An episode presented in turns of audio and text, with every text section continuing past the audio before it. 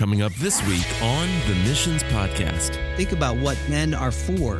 Um, and you go all the way back to the garden. God created Adam, and Adam has two roles he is a king and a priest.